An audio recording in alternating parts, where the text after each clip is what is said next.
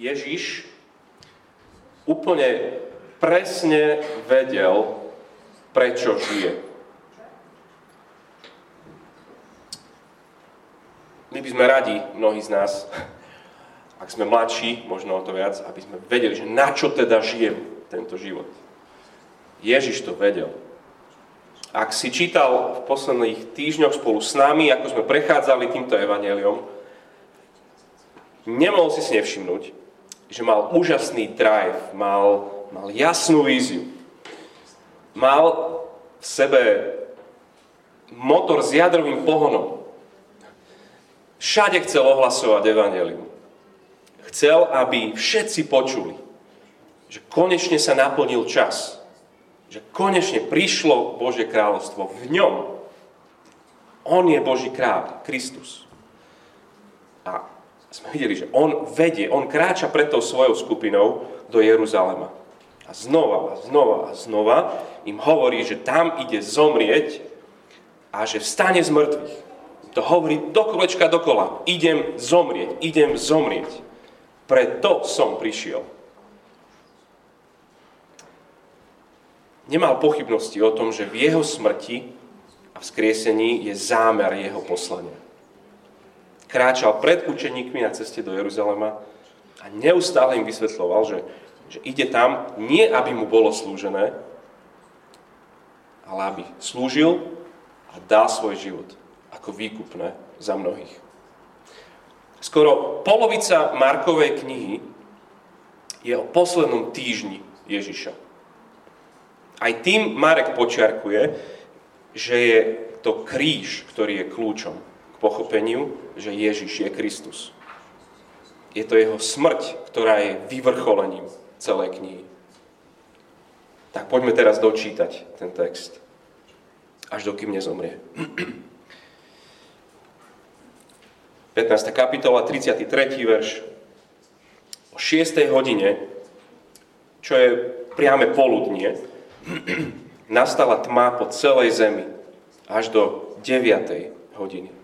O 9. hodine Ježiš zvolal mocným hlasom Eloj, Eloj, lema sebachtani. Čo v preklade znamená Bože môj, Bože môj, prečo si ma opustil? Keď to niektorí z okolostojacich počuli, povedali, pozrite, on volá Eliáša. To si odbehol, namočil špongiu do octu, nastokol ju na trstinovú tyč dával mu ju piť a hovoril, nechajte ho, uvidíme, či príde Eliáš ho sňať. No Ježiš zvolal mocným hlasom a vydýchol. Chrámová opona sa roztrhla na tvoje, od hora až nadol. Keď stotník, ktorý stál nedaleko, videl, ako vydýchol, vyhlásil. Naozaj, tento človek bol Boží syn. Budem sa ešte krátko modliť. Náš Boh a Otec, ktorý, ktorý si poslal svojho syna a, a vylial si svojho ducha na, na prvú církev, aby niekto ako Marek mohol napísať takéto slova pre nás tiež. Prosíme ťa za to, aby, aby tvoje slova, ktoré, ktoré sú pravda, ktoré opisujú pravdu, aby si nám ich dával im rozumieť. Veľmi to potrebujeme, lebo aj my sa môžeme pozerať a ostať slepí. Prosíme, aby sa nám toto dneska nestalo. Amen. Niekedy sa ma sestričky, kolegyne pýtajú, že či už som v Bratislave stretol niekoho známeho. Po troch rokoch v Požoni nejakých známych hercov, moderátorov, spevákov? Nuž, nestretol. A buď fakt nechodím na tie správne miesta, alebo to bude tým, a v tomto má si sa asi opäť pravdu, že keby som aj niekoho stretol, ja by som ho nespoznal. Ja by som dokázal asi sám ísť vo výťahu so sajfom a nespoznať ho. Tak si povieš, OK, no a čo? Nespoznať si nejakú slovenskú celebritu, to je možno úsmevné. Lenže pozerať sa na súd a na popravu Ježiša a nespoznať Krista, je hrozné. Marek nám pritom dáva text a na každom rohu, na každom kúsku počúvame, že Ježiš je kráľ. V tej 15. kapitole 6 krát to tam zopakuje. Povie to trikrát Pilát. Tí pretoriani, tí vojaci sa mu kláňajú ako kráľovi. Veľkňazi to hovoria. Celé je to napísané ako obrovská irónia. Že sa pozerajú sa na neho, tam pred nimi vysí, má tam tabulku nad sebou napísanú, že, že kráľ Židov a nespoznali ho. Dá sa im to zazlievať. Antike ani dnes ľudia nepovažujú utrpenie za znamenie Božieho požehnania. Presný opak. Trpíš? Čo si zle spravil? Ich grécky a rímsky bohovia nezomierali. A už vôbec nie na kríži, na tej najprekliatejšej zo smrti. Ukrižovaný kráľ, tak by sa v podstate dalo definovať protirečenie. Je to ako povedať horúci ľad, alebo trojuholník, ktorý má štyri steny. To, niekde buď jedno, alebo to je to druhé. Buď ukrižovaný, ale potom nikdy to nemôže byť Kristus.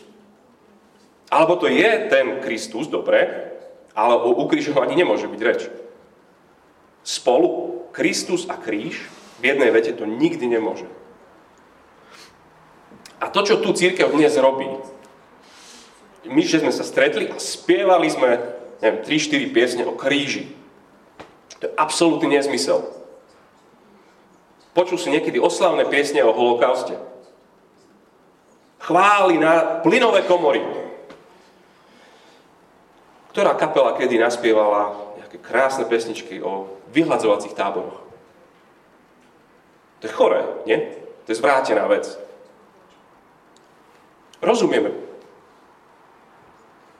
Ke, keď apoštoli neskôr hlásali evanelium, o ukrižovanom Kristovi, všade ich čakala úplne rovnaká reakcia. Kdekoľvek prišli. Židia, tí sa pohoršovali, a v nich to vyvolávalo hlboké pobúrenie. A nežidia sa pobavili, sa vysmiali, taká hovadina tom ukrižovaný Mesiaš. To je bláznostvo, to je blbý vtip. A obe tieto reakcie máme tu, v tomto texte.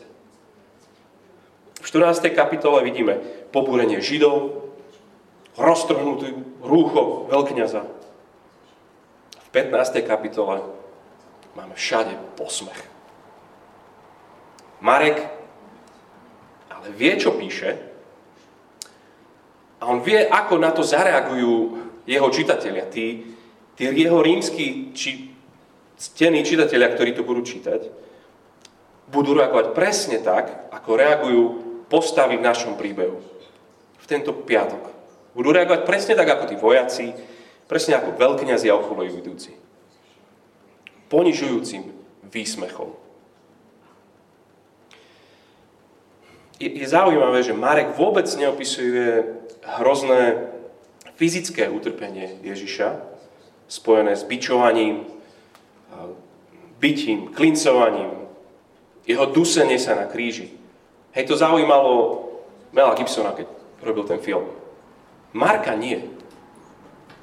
Vôbec to nerozvíja. Našu pozornosť upravuje viac na to, čo počujeme, ako to, čo tam vidíme. A to, čo tam počujeme, je, je množstvo falošného obdivovania, kruté vtipy, výsmech a ponižovanie. Je to úplne, úplne všade. A je to presne to, čo Ježiš aj hovoril tým svojim učeníkom. Keď sa blížili k Jeruzalému, hovorí, že syn človeka bude vydaný veľkňazom odsudia ho na smrť a budú sa mu posmievať. Budú na neho pľúvať. Zbičujú a zabijú. O tom je ten text. Všetci sa tu perfektne bavia a vôbec nevidia tú iróniu svojho smiechu. Ten prvý smiech. Výsmech tých akože mocných. Výsmech akože mocných. Však kto má v tejto chvíli viac moci ako Pilát? On je prefekt Judei. On je tu všemocný Rím. Jeho slovo rozhoduje o živote a smrti. V jeho vládnom období od 26. do 37. roku kruto zásil nie jedno postane. Postavil nespočetne veľa um, samozvaných mesiášov pred súd a ukrižoval mnoho povstalcov a vrahov. Presne taký, ako je ten Barabáš. Hýbateľmi toho deja v ten deň však chcú byť veľkňazi. Tí šéfovia židovskej elity, predsedovia samozprávy. Ich moc je reálna, aj keď sú pod Rímom, ale je obmedzená. Oni priniesli Ježiša, oni ho obvinujú, chceli by ho už konečne odstrániť, ale nie je to žiaľ v ich kompetencii. Je to v kompetencii Piláta, ale on zase na to nevidí dôvod. Keď na to nevidí dôvod, tak, tak prečo ho neprepustí? Lebo sa do toho zamotá tretí prekvapivý hráč, označuje ho slovom zástup. Od verša 8. Zástup vystúpil hore, žiadal si to, čo im Pilát vždy robieval. Pilát im povedal, chcete, aby som vám prepustil toho kráľa Židov? Lebo vedel, že veľkňazi ho vydali zo závisti. Veľkňazi však poštvali zástup, aby si žiadal prepustiť radšej Barabáša. Ale Pilát sa znova obrátil na nich a spýtal sa, čo mám teda robiť s tým, ktorého nazývate kráľom Židov? Vtedy znovu zvolali, ukrižuj ho. Pilát im povedal, a čo zle urobil? Oni však ešte hlasnejšie kričali, ukrižuj ho. Vtedy Pilát rozhodnutý vyhovieť zástupu prepustil Barabáša, Ježiša dal zbičovať a vydal ho, aby ho ukrižovali. No, zástup prekvapil. Doteraz, ak ste čítali ten príbeh, bol vždy na Ježišovej strane. Chodili za ním. Oni ho obdivovali. Tak ako sme čítali pred chvíľkou. Kvôli zástupu ho doteraz veľkňazi nelapili, lebo sa báli zástupu. Pilát už Ježiša skoro prepustil, lebo vedel, že veľkňazi ho vydali len z závisti. Lenže zástup. Masa ľudí má moc.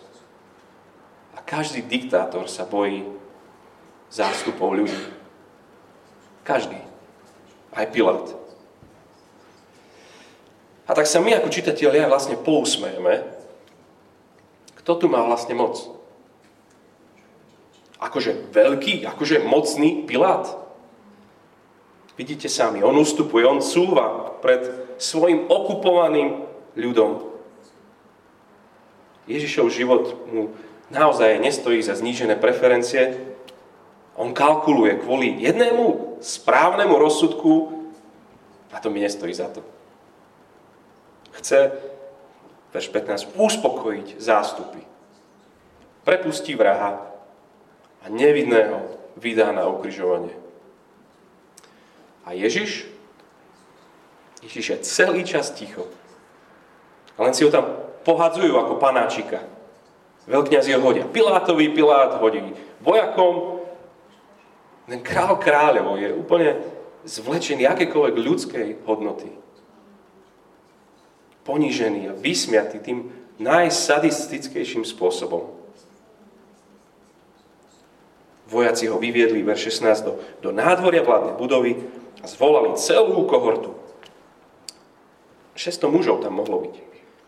Obliekli ho do kráľovského purpurového plášťa, na hlavu mu nasadili korunu, upletenú strania a začali ho pozdravovať. Buď pozdravený, král Židov. Trstinou ho bili po hlave, pľuli na ňo, klakali pred ním a klaňali sa mu. Keď sa mu dosť naposmievali, Vyzliekli mu purpurový plášť a znovu mu obliekli jeho šaty. Potom ho vyviedli, aby ho ukrižovali. Predstavuješ si to? Ten, ten ponižujúci výsmech. V tom boli príjmania fajnšmekry. Dať ti pocítiť, že si, si podradný hnoj. Si nikto. Celá kohorta elitných vojakov dostala to potešenie. Odbavte sa na ňom, chlapci. Bol im hodený ako hračka psom. Kráľ Židov. Počujete ten výsmech Ríma? Toto, takéto niečo, toto úbohé, to nemôže byť Kristus,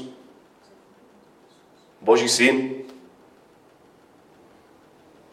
Výsmech akože mocných. Ale krutá zábava graduje. Nasleduje výsmech akože zbožných. Tá druhá vec. Doteraz sme počuli smiech pohanov, teraz budeme smiech Izraela počuť. Sprievod poníženia sa presunie za mestské hradby, ale zase nie ďaleko, dostatočne blízko, aby sme boli, aby čo najviac ľudí z hradieb sa mohlo pozerať na okryžovanie. No a ten kopček Golgota bolo úplne ideálne miesto. Každý totalitný režim má nejaké svoje zastrašovacie nástroje. Gulagy, koncentráky. Rímske ukrižovanie splňalo dokonale túto úlohu. Aby nikto ani len nepomyslel na to, že by mohol ohroziť rímsku vládu a byť nejakým židovským mesiášom. Ukrižovanie bolo dvomyselne vymyslené, náranžované, aby to bolo čo najperverznejšie a verejné rímske divadlo smrti. Nebola to rýchla poprava niekde, niekde schovaná v nejakom žalári vo vezení. Nie naopak, presný opak. Cieľom ukrižovania bolo verejne ponížiť obeď a nechať ju dlho a pomaly zomierať. Čítame tam, že Ježiš nevládal potom bičovaní ani nie svoje brvno.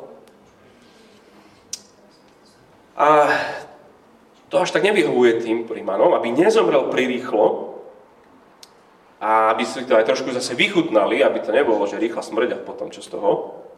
Ježišovi dávajú víno zmiešané s mírhou. To je také jemné anestetikum.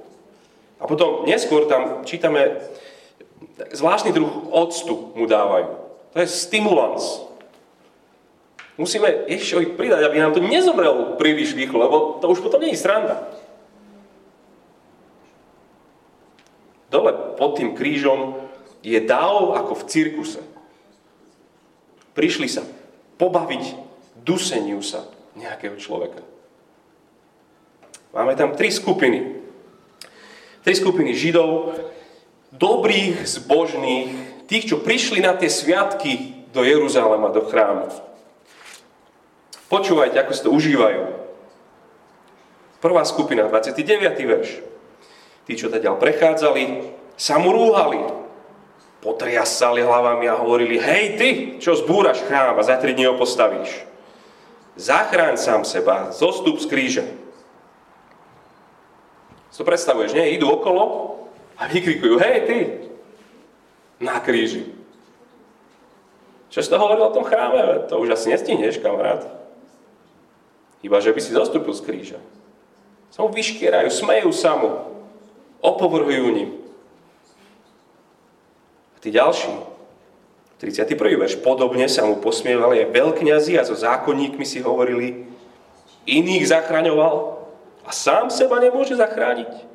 Kristus, král Izraela, nech teraz zostúpi z kríža, aby sme videli a uverili. Ha, ha. Aká irónia. Ale je tá irónia tak hustá, že by sa dala krájať. Veď Ježiš práve preto prišiel. Práve kvôli tomu krížu, aby tam dal svoj život. Práve, že keby zostúpil z kríža, celý plán by zlyhal. Ježiš neprišiel pomôcť sám sebe. Nie je tam, aby zachránil sám seba. Pod tým krížom to je úplne spevokou. Káž veľa hlasov, jedna pieseň spolu znie. Celé to končí 32. verši, že potupovali ho aj tí, ktorí boli ukrižovaní spolu s ním. To je koncert ponižujúceho výsmechu Židov. Od smotánky, od tým úplne hore, od tých cestí úplne normálnych, čo len idú dookola, až po tú úplnú spodinu, ktorá tam s ním vysí na kríži. He, he, he. Toto je král Židov. Ak niečo majú tieto všetky odlišné skupiny spoločné, tak je to ich úšklap na tvári. Máme tu výsmech bezbožných Rimanov, máme výsmech zbožných, pretože kráľ a kríž to nie je ani pre jedných. Nie, nie. Čo si? A príbeh pokračuje a tak už presne vieme, čo príde. Ďalší výsmech vo veršoch 33 až 37 nastáva smrť. A ako reakciu by sme čakali radosné oslavy pod krížom. A na naše prekvapenie spod kríža už nepočujeme ďalší výsmech, ale význanie. A to z úst toho najmenej pravdepodobnejšieho muža, rímskeho stotníka, ktorý velil celej poprave. Naozaj, tento človek bol Boží syn. To je tá tretia vec. Význanie skutočne veriaceho. Prečítam tie verše. O 6. hodine nastala tma po celej zemi až do 9. hodiny. O 9. hodine Ježiš zvolal mocným hlasom. Eloj, Eloj, lema sabachtani. Čo v preklade znamená, Bože môj, Bože môj, prečo si ma opustil? Keď to niektorí z okolo stojacich počuli, povedali, pozrite, volá Eliáša. To si odbehol, namočil špongy do octu, nastokol ju na trstenovú tyč, podával mu piť a hovoril, nechajme ho, uvidíme, či ho príde Eliáš sňať. No Ježiš zvolal mocným hlasom a vydýchol.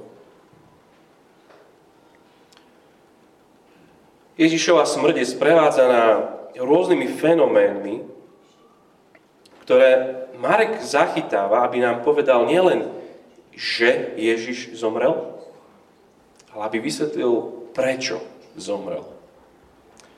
Tma na práve poludne. Je, to ich 6 hodín. Čo, čo to je? Zatmenie slnka to nemohlo byť, lebo veľkonočné sviatky sú vždycky, keď je spln mesiaca. No a keď je spln, vtedy nikdy nie je zatmenie.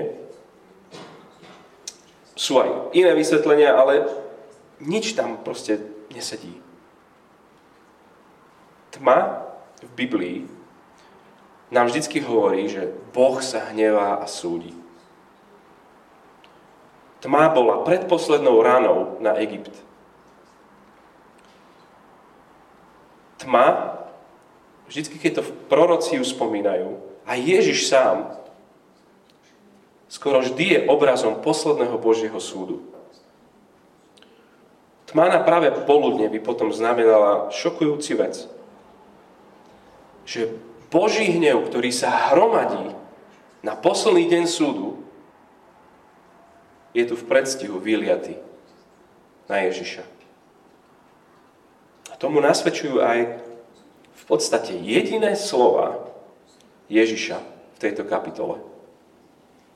Jediné, čo sa Marek rozhodol zapísať, že Ježiš povedal, bolo to Eloj, Eloj, lema sa bachtani, že Bože môj, Bože môj, prečo si ma opustil? To sú jediné slova, čo, čo Marek chce, aby sme počuli od Ježiša. Počuli sme tam mnoho hlasov. Ale keď sa Ježiš ozve, vykrikne slova Žalmu 22. Žalmu kráľa Dávida.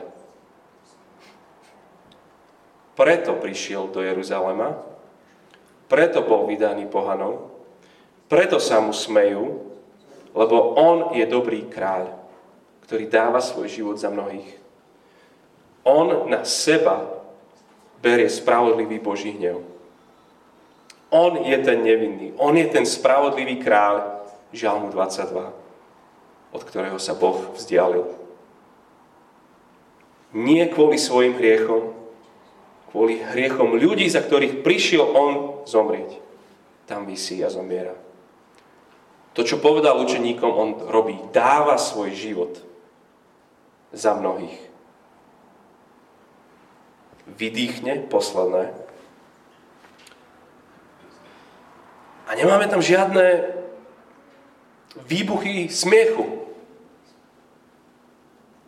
Nepočútam žiadne, že konečne to máme za sebou. Žiadne fanfáry a konfety tam nelietajú. Sviatky môžu začať. Chrámová opona sa roztrhla na dvoje, 38. Od hora až nadol. Keď stotník, ktorý stál nedaleko, videl, ako vydýchol, vyhlásil, naozaj tento človek bol Boží syn. Ježišova smrť nie je tragická smrť. Lebo vďaka jeho smrti Boh sám umožňuje vzťah s ním. Úplne každému. Úplne každému. Ten chrám, do ktorého prišli tie desiatky, stá tisíce počas sviatkov, dokončil svoju úlohu. To je to, o čom sú kapitoly 11 až 13. Celej tejto časti, ako vstúpi do Jeruzalema, všetko sa to tam točí okolo chrámu, ako, ako ho preklial, ako vyhnal z neho tých, tých zlých, a, a, o jeho nesprávnych nájomníkoch, o jeho zničení rozpráva v 13. kapitole. Teraz chrám končí. Už netreba miesto v Jeruzaleme, kde musí niekto prísť a obetovať a modliť sa. Hovorí, je tu nové miesto. A to nové miesto je pod krížom ukrižovaného Božieho Syna tá opona nebohla roztrhnutá niekým v chráme, z dola nahor. Nie, Boh sám povedal, že, že už, je, už netreba. Skoncoval s chrámom, s veľkňazmi a so všetkým. Odteraz už aj taký ako rímsky stotník môže mať vzťah s Bohom. Taký, čo vidia ukrižovaného Krista a nesmejú sa tomu čo vidia ukrižovaného Krista a nepohoršia sa, čo vidia ukrižovaného Krista a nemávnu nad tým rukou, ale vyznajú, že skutočne toto je Boží syn. Chlap, ktorý sa živí popravami. Na jeho rukách je toľko krvi. On je prvý človek v celom tomto evaneliu, ktorý o Ježišovi vyzná, že je Boží syn. Žiadny iný človek to nepovie. Nikto. V polčase, v kapitole 8, sme videli, že Peter vyznal, že ty si Mesiaš, ty si Kristus. Ale pamätáte si, že Marek píše, aby nás presvedčil, že Ježiš je Mesiáš, Boží syn. To nikto nikdy ešte nepovedal keď to prekvapivo stotník povie, vieme, že sme konečne na konci. Húra, toto je vyvrcholenie Evanelia. Konečne niekto vidí a vyzná. Rímsky stotník to videl. Nie učeníci. Ani jeden z nich tam nie je. Nie jeho rodina. Nie Židia. Obyčajný Ríman, Presne ako tí, ktorým toto evanelium píše. To znamená, že všetci to môžu vidieť a vyznať. Ako a kde môžeme vidieť a vyznať, že Ježiš Kristus je Boží syn? Marek by nám povedal, že nie keď sa budeme pozerať na jeho moc, ale keď budeme sa pozerať na jeho bezmocnosť. Nie keď budeme hľadať jeho zázraky, ale jeho zabitie. Nie keď budeme ohúrení jeho autoritou, ale jeho tichosťou. ukrižovaný Ježiš. Toto je Kristus. Skutočne Boží syn. Stotníkovo význanie je odtedy význaním všetkých, čo veria. Je to význaním církvy.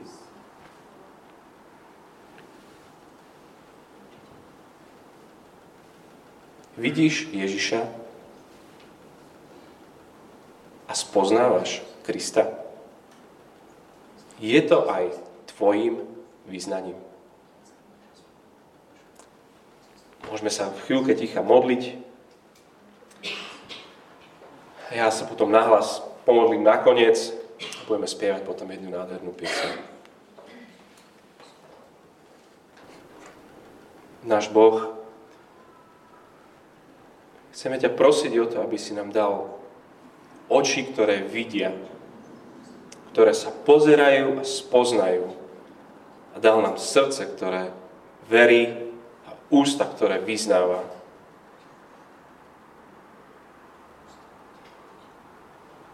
Prosíme ťa, Pane, za to, keď sme tu niektorí ľudia, ktorí ťa vidia, počuli o tebe, a, ale nespoznali ťa ako, ako Krista, Božieho Syna. Prosím, aby v tejto chvíli si otváral oči. Tak, aby naše srdce naozaj spoznalo, kto si. Hospodine, sme tu aj ľudia, ktorí dlhodobo ťa nasledujeme, ale potrebujeme vidieť stále viac. Jasnejšie. Že v tvojej slabosti, v tvojom, v tvojej bezmocnosti, v tvojom zabití, tvojej tichosti, v malosti, v ponížení, výsmechu, skutočne môžeme spoznať, kto si. A skutočne môžeme zistiť, čo to je nasledovať teba.